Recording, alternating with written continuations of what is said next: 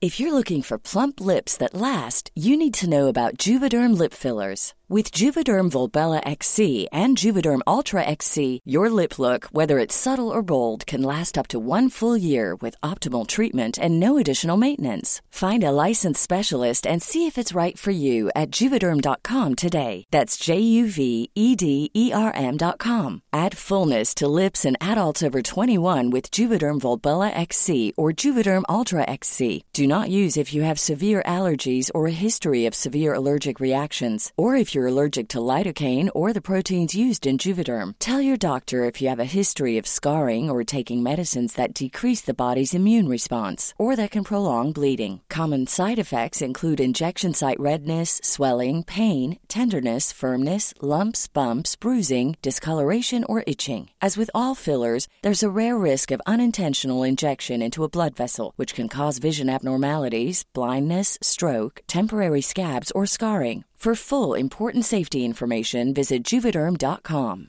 Ryan Reynolds here from Mint Mobile. With the price of just about everything going up during inflation, we thought we'd bring our prices down. So to help us, we brought in a reverse auctioneer, which is apparently a thing.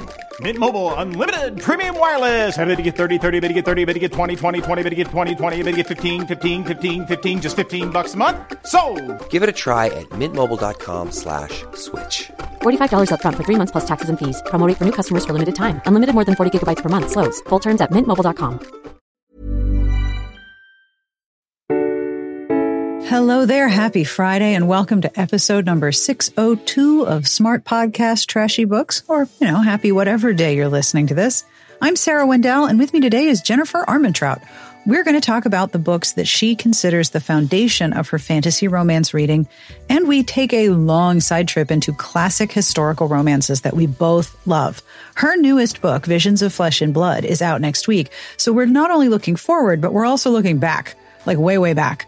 We talk about a series that she's paused and why, and what it means to update a book that doesn't age well. There's a lot of reminiscing, and I hope you enjoy this very meandering conversation as well as all of the recommendations. I would love to know what books you consider the foundations of your fantasy romance reading and under what genres they were listed when you found them way back in the day. Hello and thank you to our podcast Patreon community, and a special hello to Houston, who's one of our most recent members. If you have supported the show with a monthly pledge of any amount, thank you. You are keeping me going. You are making sure that every single episode has a transcript that is hand compiled by Garlic Knitter, and you're making sure that the episodes are accessible to everyone. Patreon members get some nifty benefits. There are bonus episodes. There's a wonderful Discord. This year we did a Valentine's Day card exchange and it has been delightful. So if you would like to join, it would be wonderful to have you. Have a look at patreon.com slash smartbitches. Support for this podcast comes from the new graphic novel Age Matters. A hopeless romantic and a reclusive billionaire rewrite the rules of friendship, love, and work in a graphic novel version of the hit webtoon series Age Matters. Age Matters follows 29 year old Rose Choi as she decides to pick up her life after her ex boyfriend cheats on her, then dumps her. In need of employment, she takes over her best friend's odd job to cook and deliver meals to a mysterious boss. You know where this is going. The boss turns out to be the 23 year old CEO of Lime, Daniel Yoon. She finds him too abrasive, while he finds her too desperate, but they eventually learn to get along with each other and fall for each other. This book collects episodes 1 through 15 of the webtoon, which had over 3.6 million subscribers and more than 390 million reads. If you love addictive slow burn romance, then this is the book for you, and it is just in time for Valentine's Day. Publishers Weekly calls it charming and says it's got plenty of romantic heat. You can pick up your copy of Age Matters, Volume 1 by Enjelicious now, and look for other print versions of your favorite hits from Webtoon, published by Webtoon Unscrolled, wherever books are sold. All right, you ready to get started? We're going to go back in time and forward in time, and we're going to talk about fantasy romance back in the day with Jennifer Armentrout. On with the podcast. What books do you consider like the foundations of fantasy romance that have influenced you as a reader and a writer? What is your like, okay, these are the ones that shaped me? So I think this is actually a harder question to answer because I th- because I think fantasy romance, and for it, it's like it's funny that we now have given that a new name, and I'm always like, guys, this is this has been been a thing for it's been a thing for a very long time, but now we have a name for it. it's like, yeah, this is not new. It's just now more accepted. Like it's it, that's the difference. Um, that was it- exactly my reaction too. Like, oh, Yeah. we have a name for that, but that's been around for a while. yeah, like why are we renaming this? It's just that fantasy was always heavily dominated by, you know, male authors with main male characters and you know that was what we know of fantasy where and also it's almost like fantasy was not allowed to have any type of you know happy ending or have romance that somehow made it less than you Mhm. know having that but it's always been there Always. it's just always it's been actually put into the paranormal category is where you usually found it or at one time as you will know urban fantasy oh, yes. it was what I think we call contemporary fantasy now. I don't because I don't think they call it that now. UF, and and that's where you found it. It's it was always there. Um, so for me, it's hard to say to pick one book um, and say that's what shaped shaped it. I mean, of course, you're going to have like you know Sarah's book, Sarah Maas's, uh, like a court of thorn and roses, like that series. But for me, it also is the paranormal. Like most of your fantasy actually relies very heavily on paranormal. That's very like, true. So it's so a lot of par just just regular paranormal books is what inspired me. Plus, I my favorite genre will always likely be historical romance. That is my go-to. That is my like when I'm when I'm working. That is when I'm reading usually. I feel like you do see a little bit of that, or sometimes a lot of historical context in your fantasy, where you could see, I could honestly see historical authors easily making that jump. Oh, for sure. Because a lot of fantasy re- Yeah. requires very rigid yeah. social structures, very rigid um, movement between classes. And the fantasy, you have to have a history to make the world building accurate. I totally agree. And, and and two, it's like you're also having authors who are able to write in a world that they do not live in. So it's like, and that is that that is difficult because when you're writing contemporary, you have the contemporary world. You have you you have the world that you can rely back on. Yeah. But when you're creating something that took place 100, 300 years ago, or something that doesn't exist, you're having to build that in a way that people can see that and visualize it usually in their head. And so I think historical authors would probably really kick ass at fantasy. But I think for me, it's, it was paranormal. It, it was paranormal from when I was a teen reading LJ Smith. um, like, you know, all the way from that, reading up, reading Johanna Lindsey. Um, and just that is really what shaped my love of that type of world and having the paranormal element because you do see in most of your fantasies there are paranormal elements that are in them, whether it's the type of uh the beings that you're dealing with or special abilities Th- these books existed they always did they were just called paranormal Yep. um at one time they were just looped because you couldn't have romance in a fantasy Oh, so that's why like Yep. you th- this is not new no. you just couldn't have it. Like it was just no go. They and it went once you your your book went to a bookstore. They saw uh, it was written by someone who who looks like they may have a lady name, and it had romance, and you went immediately into paranormal. And nine times out of ten, they also put you into young adult. Yep. Yeah. And there was this weird what they did. overlap, right? Yep. Very and so now they don't do that anymore. So it's so that's why you now have this this genre, I guess. so It's so it's so interesting to have been in this industry for so Yeah. long and then you see a trend come back and you're like, "Oh, but we've did this before?" Yeah. Like when I started Smart Yeah. Bitches in 2005, paranormal was it. It was vampires and werewolves Yeah. all the way down. And then you had the urban fantasy and you knew it was urban fantasy mm-hmm. because there was a girl on the cover with leather pants and the and studded like, a belt. dagger or a gun, A or dagger, a gun. in her hand, And there was that one belt. They all wore the mm-hmm. same belt with the metal square studs. It was the urban and fantasy. city behind them. Yes. And it was Pretty dark. sure like one of my books has a cover just like that. or did. Exactly. And that So, was that was it. And everyone Yeah. was hot for vampires and werewolves and that's what was selling. Since you you you again you you've been doing this longer than I have, so I'm going to test my theory on you. My theory is that whenever the real world gets too real. Like whenever there's too much going on in the real world, where it's whether it's like a horrific disaster that happens, economic strife, anything like that, you find that readers then will tend to really want true escapism. Yeah. They want the fantasies. They want the vampires, the werewolves, the, the fae, the historical times. They don't want really anything that resembles their life at that moment. Yep. And then when things are really good, when things are, you know, you look at towards your late 2000s, right?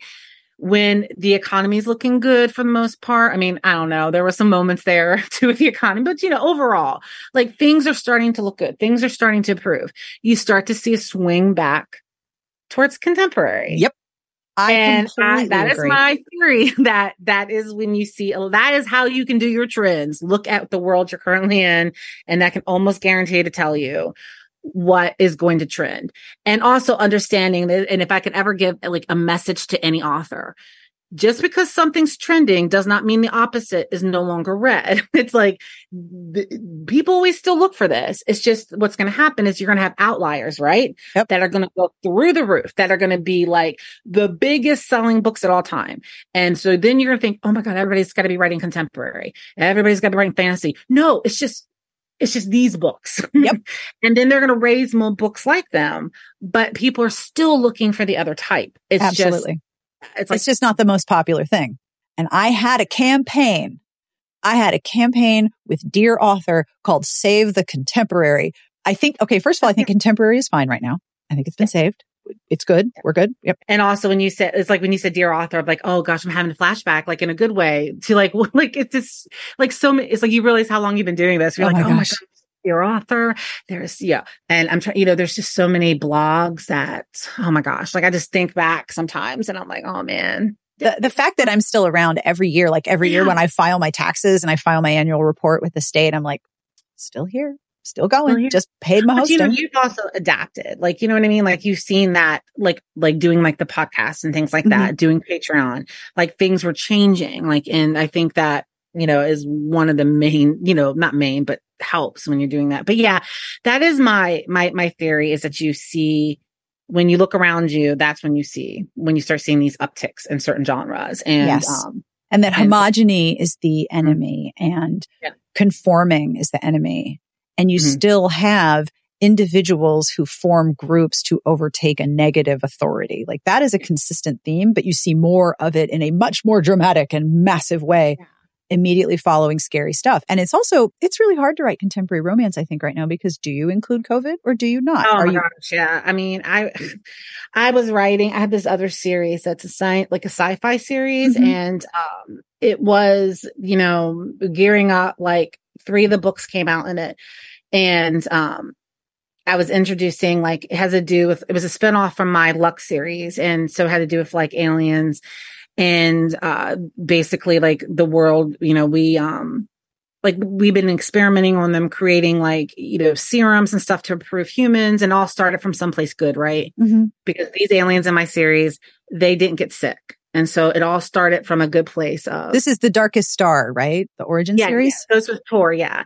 And um and it all started from like this good place of these good because you know I feel like some of the worst evils started from somebody in there, not everybody, because there's some people I just believe were just born bad. but then there's, you know, but like it is, but usually it starts from one little speckle of good. Like I want to eradicate cancer or something like in, in my world and that had built. And, but then it just capitalism. yeah It's, which came in ultimately and was like, but we can use this from the military. We can, we can create soldiers out of this. And so things had spiraled in there, but one of the things that they were doing basically is like, you know, I kind of modeled it after real of like history, like when, some of the things that have always like destabilizes countries, which always makes them better for takeovers or a new regime to rise from that is Mhm. destabilization. And one of the, the biggest destabilizers are usually natural events. So if you can't create weather events, the next best thing was like a pandemic. So in that series, yeah, like, uh, so in that series, they, um, manufactured a, um, a virus, a flu. And uh, basically, if you had gotten the flu vaccine, um, you were, there was something, yeah, I hate it. And again, I don't believe it. I don't believe this at all. I have chills now because I'm like, yep, yeah, mm-hmm, yep. Yeah, like I don't, I don't believe in this, but this is why I created that. If you had gotten the flu vaccine, there's something in the flu vaccine that basically would de- deter, like would see how it reacted in your body. And if you survived that, like if you, it, some people it would have made okay. Other people, once they released this virus, it would have killed them. Oh boy. And basically they were weeding out the weakest, but at the same time, creating a destabilizing event yep. for the these like the you know oh god like this again this i don't believe this i mean i so like but like creating like the really like you know the shadow government the people who in my world who do run things to finally step in and take control and um so the series was leading up to that it was already written pre 2020 and then covid happened and it ah. was the and the thing was it, it was eerie because it, some of the things that was happening in the beginning had already happened in the book and it was like these pockets of things you were starting to hear about. And people and then people downplaying it and then other people being like no something they wouldn't shut down an entire apartment building. Like something bad is happening.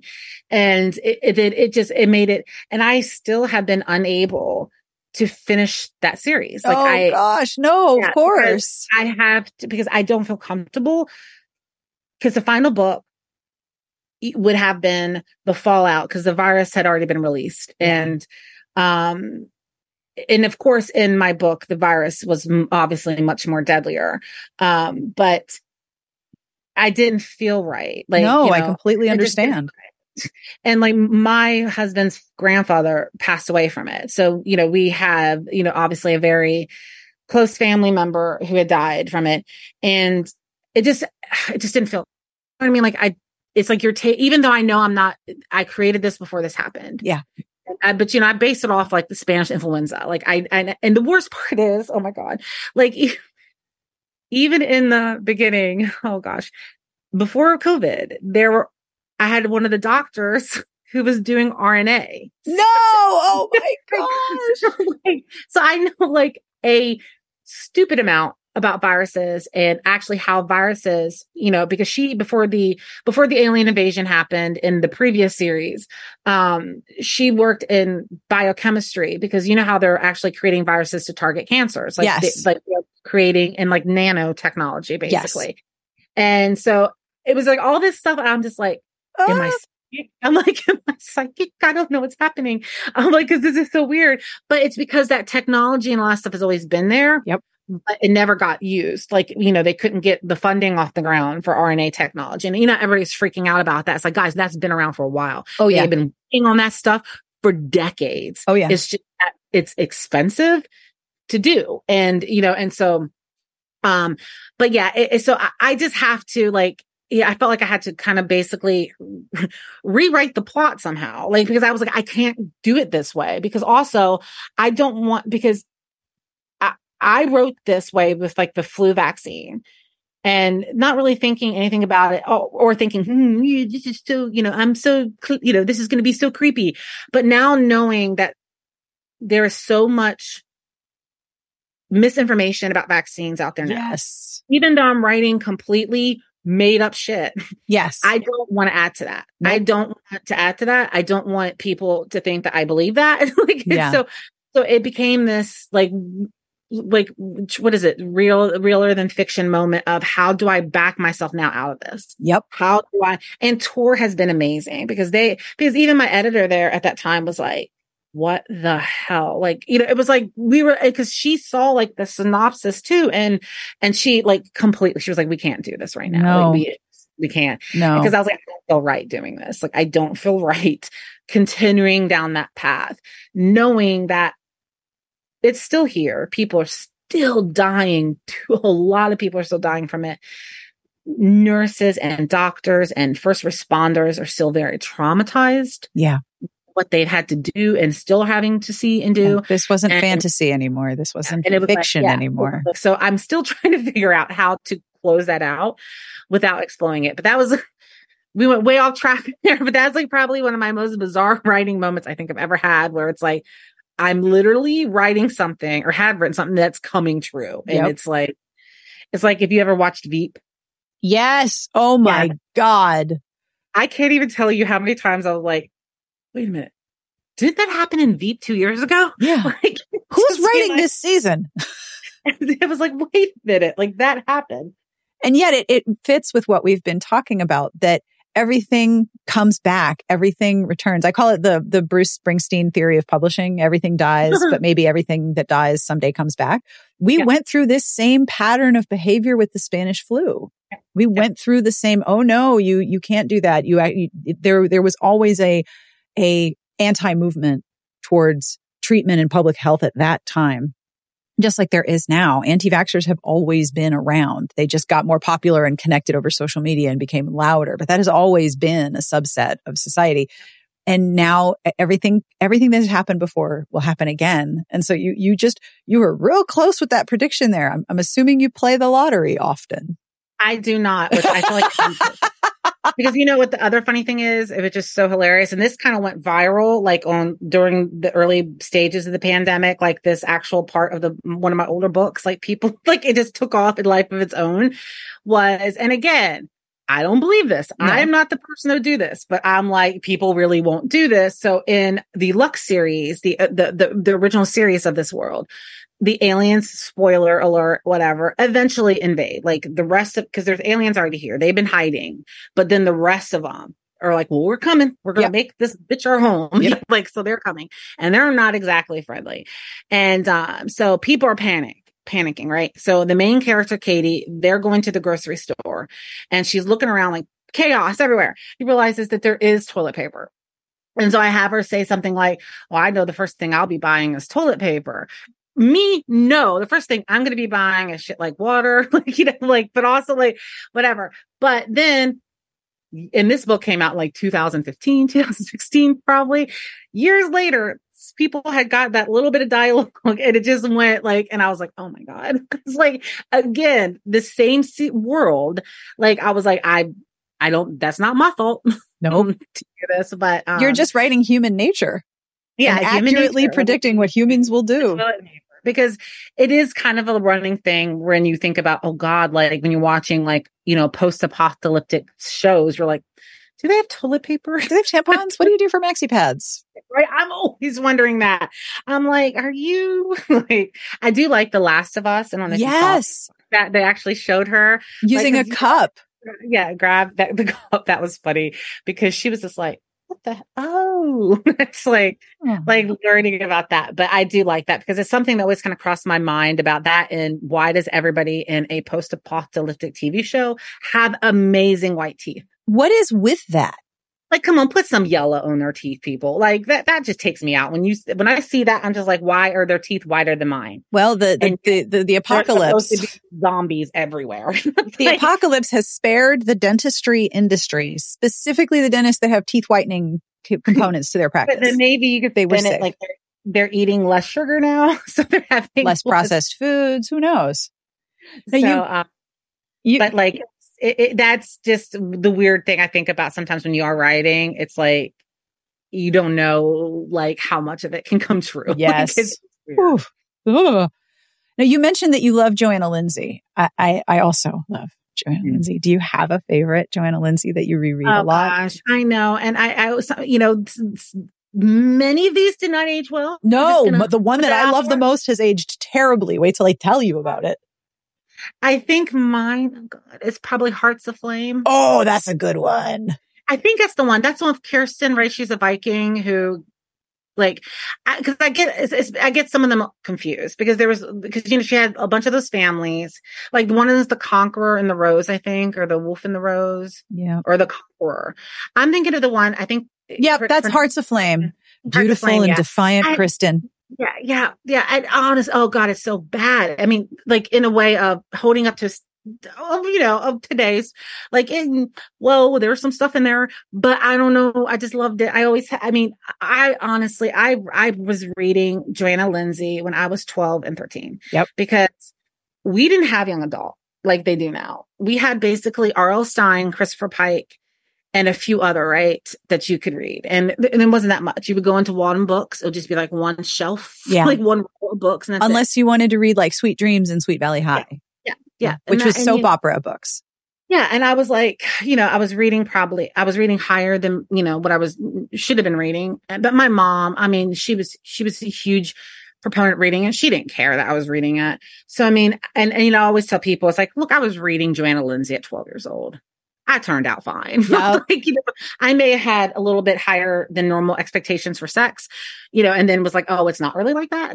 Where you're like soaring through the clouds and, you know, stuff like that. But like, it's, uh, that Hearts of Flame, that God, there was a God, there's so many. Um, Brenda Joyce, uh, is another one. And I always say her name wrong. Gillian Foyley, Gillian Foyley. It's G A L E. A N. Gaelen Foley? Gaelen, yeah. That's how I've always said it in my head. Gaelen Foley. Yeah. Yeah. Oh my gosh, the Duke, the Lord, Ice, the Lord of Fire. Oh my God, they're my favorite. That was my first, I think Gaelen Foley was the first book I ever re- read with a princess falling in love with her bodyguard. And I was, I was too young to be reading that, but I just remember being like, oh, oh my word. And there's a couple of like, there's really like historicals that really go back into time. Oh yeah. Does have fantasy vibes to us, right? They really Because do. we can't like because we can't even comprehend a world like that now, right? Where you actually have legitimate knights running amok, and you got all this stuff going on. You see a lot of that in fantasy now, and that, that always kind of seems like a fantasy vibe to me. What was your favorite, Johanna Lindsey? It's so problematic. It is so deeply problematic. And I, and I reread it I and, prob- and there's a part of me that reads it and goes, Oh my God, oh my God, oh God. And there's a part of me that's like, yes. Okay. So my favorite Johanna Lindsey that I can reread anytime and it works every time is Silver Angel. okay, what? So what was the character's name? I'm, I know I've read it. I just have to always like they kind of blur together. Oh, they do. They do. Because I mean, if, especially if you read Bertrice Small, which has been called fucking through history books. Yeah. Bertrice Small was here to take you to the Tudor era of the world where everyone was having good sex and nobody had body hair. It was pretty wild. But Yeah, like, si- it's like guys, let's not talk about the fact that they only could bathe. Like bathing at that time was considered oh yeah. I mean, you remember, think about like, um, healthy. a knight in shining armor. When the heroine goes back in time in a knight in shining armor, she invents a shower and cleans her teeth. I'm like, go ahead, girl. So Silver Angel. Whew, okay, Silver Angel. The heroine's name was Chantelle, and the original cover was Oh, this guy on top of her, and her hair is just spilling over Yeah, the. I could see the co- uh, oh, cover. oh yeah, and she's okay. So there's there's twins, and one of them is a sheik. I've just wandered straight into problematic territory, and she is c- c- kidnapped and sold into slavery. But the it's sheik- guy who's pretending to be the brother, right? Right, is his secret twin, who happens to be an English lord. Of course, he I do is. like that one too. So he's pretending to be the sheik, but he really likes her, but he's got to shtup all the other wives or they're going to get mad and he can't do it because he loves her. And there's a scene where all of the eunuchs like depilate her, like they pluck all her body hair. Yeah. I oh I know I rem this I read this I mean I haven't read this one in a long time but that scene has stuck with me and actually has inspired a scene in Fall of Raw and Ruin. No, get out of town. and she has to be you know I don't I, where she says I've already been waxed but she's being bathed prepared. That scene has stuck in the back of my head No. all of these years Oh my because God. I don't because I think that probably was one of the first times I read, right?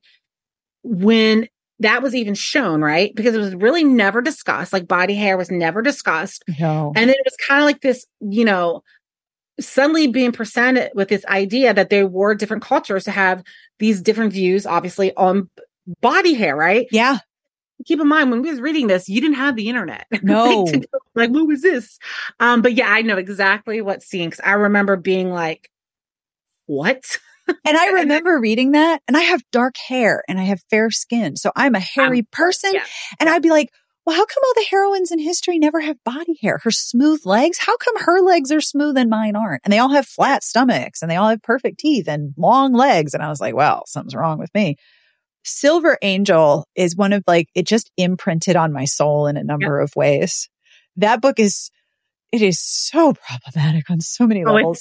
Most of them are. They Oh my God. are. And yet I reread them and I'm like, yep, suddenly I'm 12 years old and I know I should not be reading this book.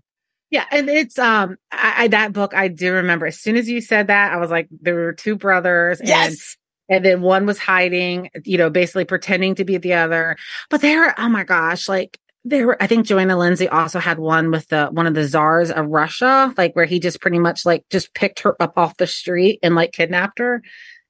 Like it was I- one of the princes. As I think that was Lindsey, and that may have been one of the other ones. Um, but again, with the things like nowadays where you're like, oh God. Like, Oh, know, yeah. But I, I am, I, and I will die on the hill. I'm sorry. I will die on the hill that those types of books are not causing men to go out there and kidnap women. Um, you know, they are not, they are not causing that. No. And they're not causing women to think it's okay for that to happen. No. It's fantasy because a lot of, and coming from a psycho- psychological, um, standpoint, people do have, women do have those fantasies. Oh, Men absolutely. It's a way of, it is a way of Yeah. negotiating the peril Yeah. that is in real life. yeah then there are the other stuff in there that i always that yeah are really Like, well, this rep- is super racist. Yeah, It's so- so racist. And all of the chic harem historicals, there were so many, right? yeah because there's another one that's popping into my head and i can't think which one it was where she was she was hiding because they would have like i think these kind of reminds you of the stuff that you see at when when you do confession at catholic places where they have like these screens that you can kind of like see through a little bit.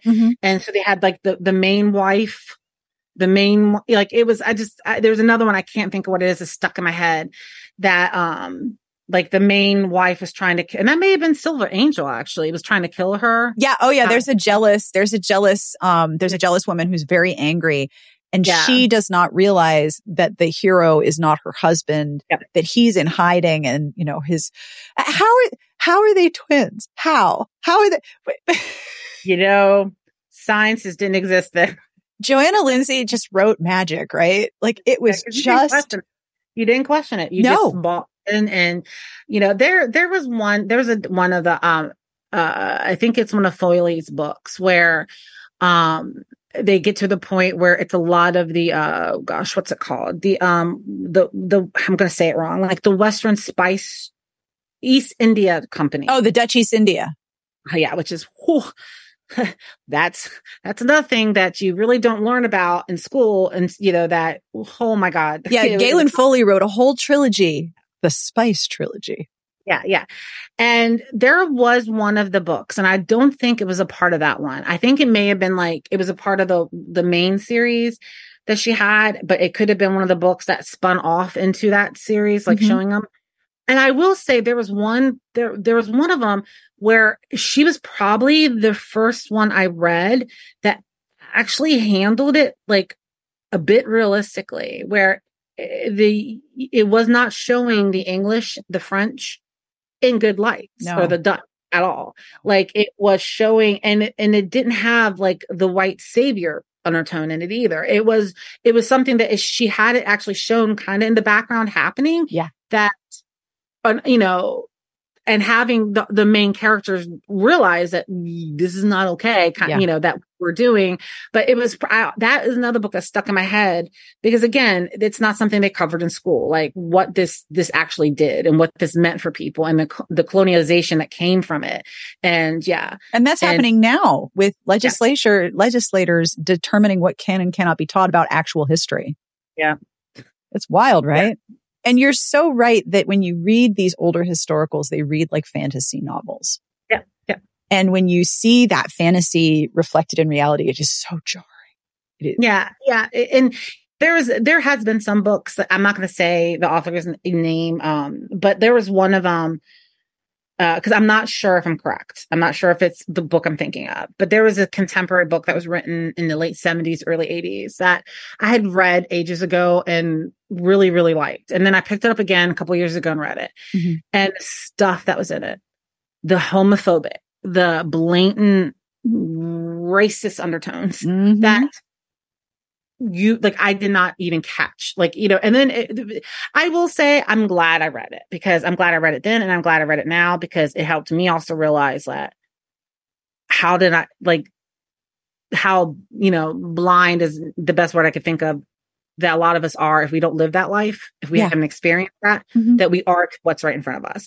And I mean, I remember reading it and just being shocked, like again, and then realizing no one has even updated this. Like, and I'm sorry, it's it's pretty like I know a lot of people have their feelings about that, but this is so bad that if I was the author, I'd be like, oh my God, we need to update update this file. Yes. Because none of it none of it pertained to the plot. None of it mattered. If you can remove it from the book and it does not change the book. Yep.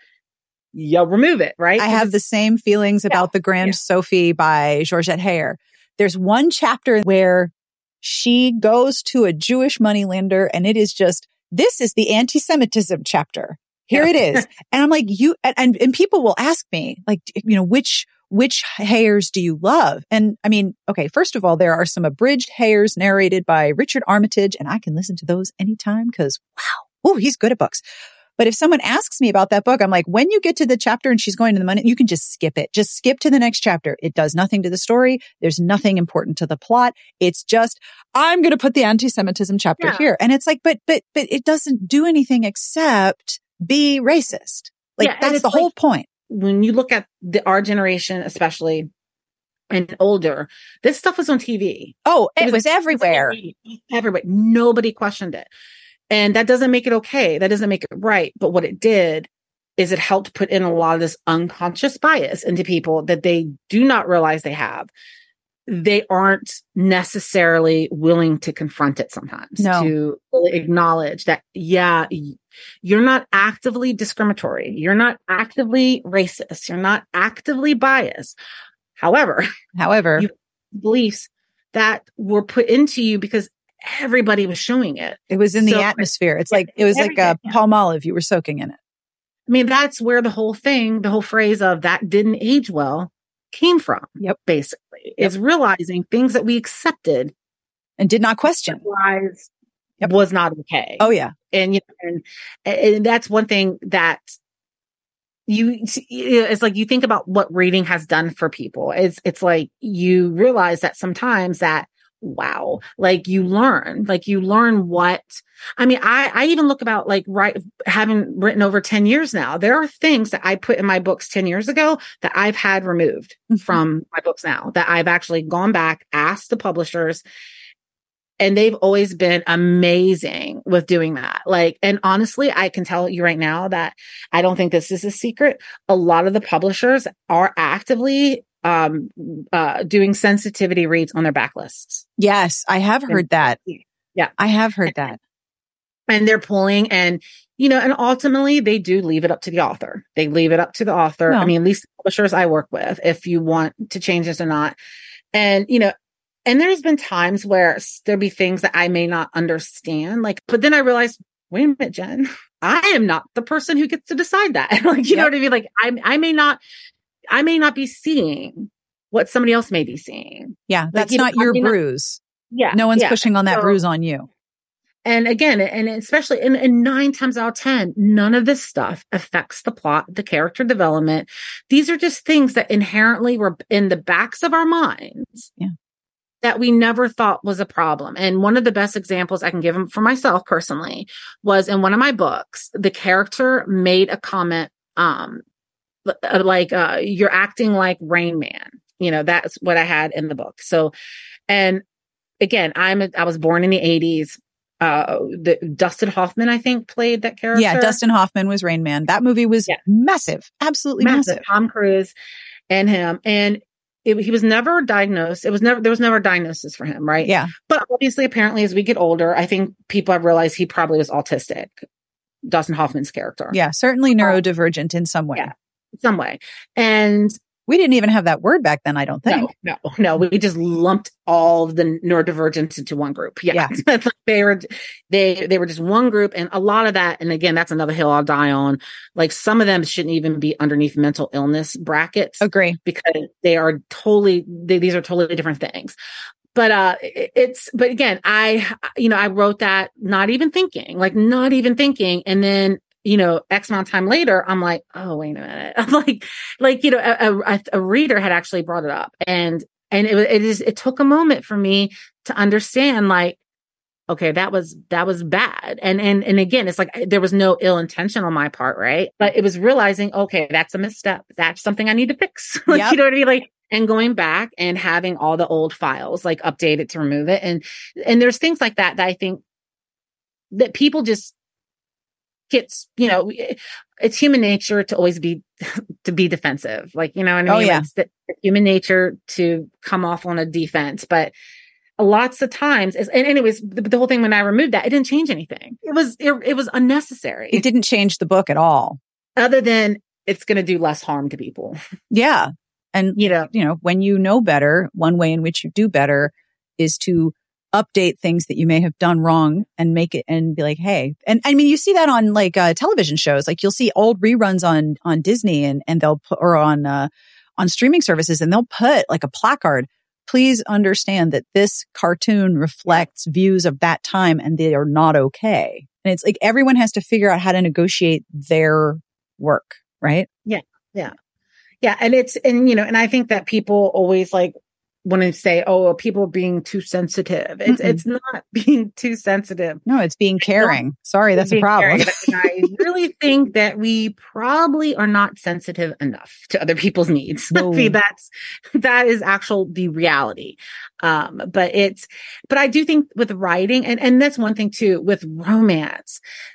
Romance, there is so much you learn from it that has Gosh, yes. nothing to really to do sometimes with the romance aspect it or not, but it's because romance is one of the genres that creates such realistic characters Absolutely true. whether it's it's all character work. fantasy yes it's all and and it's like you know you can be reading a fantasy and forget that you're in a fantasy you can be reading a paranormal and forget that you're in the paranormal and i think that it has it does so much in terms of expo- exposing you to other beliefs Mhm. or sometimes realizing wait a minute if i have a problem with this happening in this this book and this is fake then I should maybe have a problem with the way we treat refugees in the real world. You don't Like, so- say. Yeah. And so it's, I think that is what, that's the power of these types of books. And I think it is often, often, unfortunately forgotten by media all the time all the time. that's the power of these books is that people are being exposed to things and learning while they're reading something that also makes them feel good. And people tend to learn and change that way I than they do any other ways. And uh, it- it's the power of those books. That is fabulous. Thank you so much for doing this. It has been such a delight. I I had such a good time and I I love that we totally vibe on the same level of yeah, it's a problem, but I still love it. I don't even like calling calling them your guilty reads, but I do think they are probably the guilty.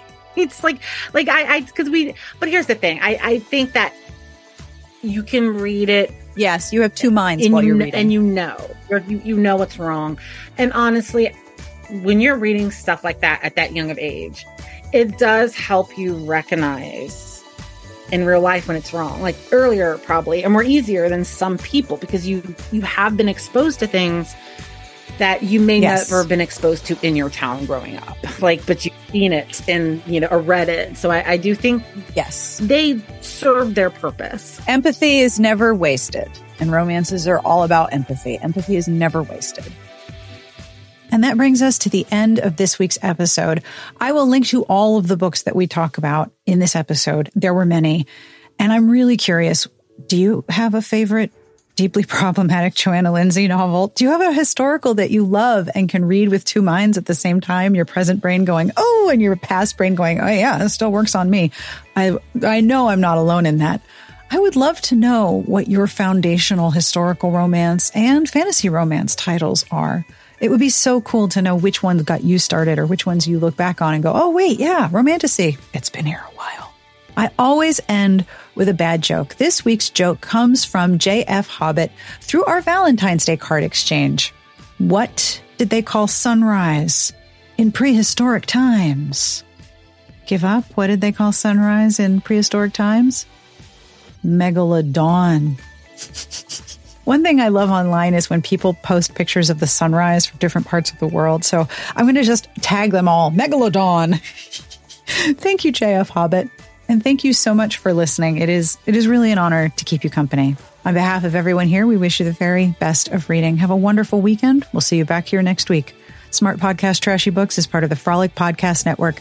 You can find more outstanding podcasts to subscribe to at frolic.media slash podcasts.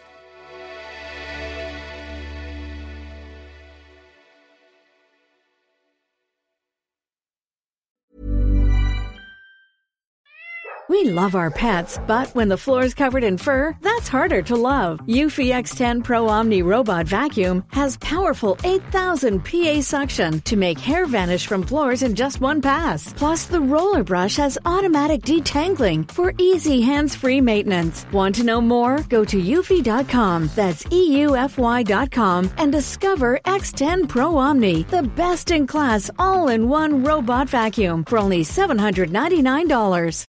How would you like to look five years younger? In a clinical study, people that had volume added with Juvederm Voluma XC in the cheeks perceived themselves as looking five years younger at six months after treatment. Look younger, feel like you. Add volume for lift and contour in the cheeks with Juvederm Voluma XC. Reverse signs of aging by adding volume to smooth laugh lines with Juvederm Vollure XC. For important safety information and to find a licensed specialist, visit juvederm.com. That's J U V E D E R M.com. Not for people with severe allergic reactions, allergies to lidocaine, or the proteins used in Juvederm. Common side effects include injection site redness, swelling, pain, tenderness, firmness, lumps, bumps, bruising, discoloration, or itching. There's a risk of unintentional injection into a blood vessel, which can cause vision abnormalities, blindness, stroke, temporary scabs, or scarring. Talk to a licensed specialist to find out if it's right for you.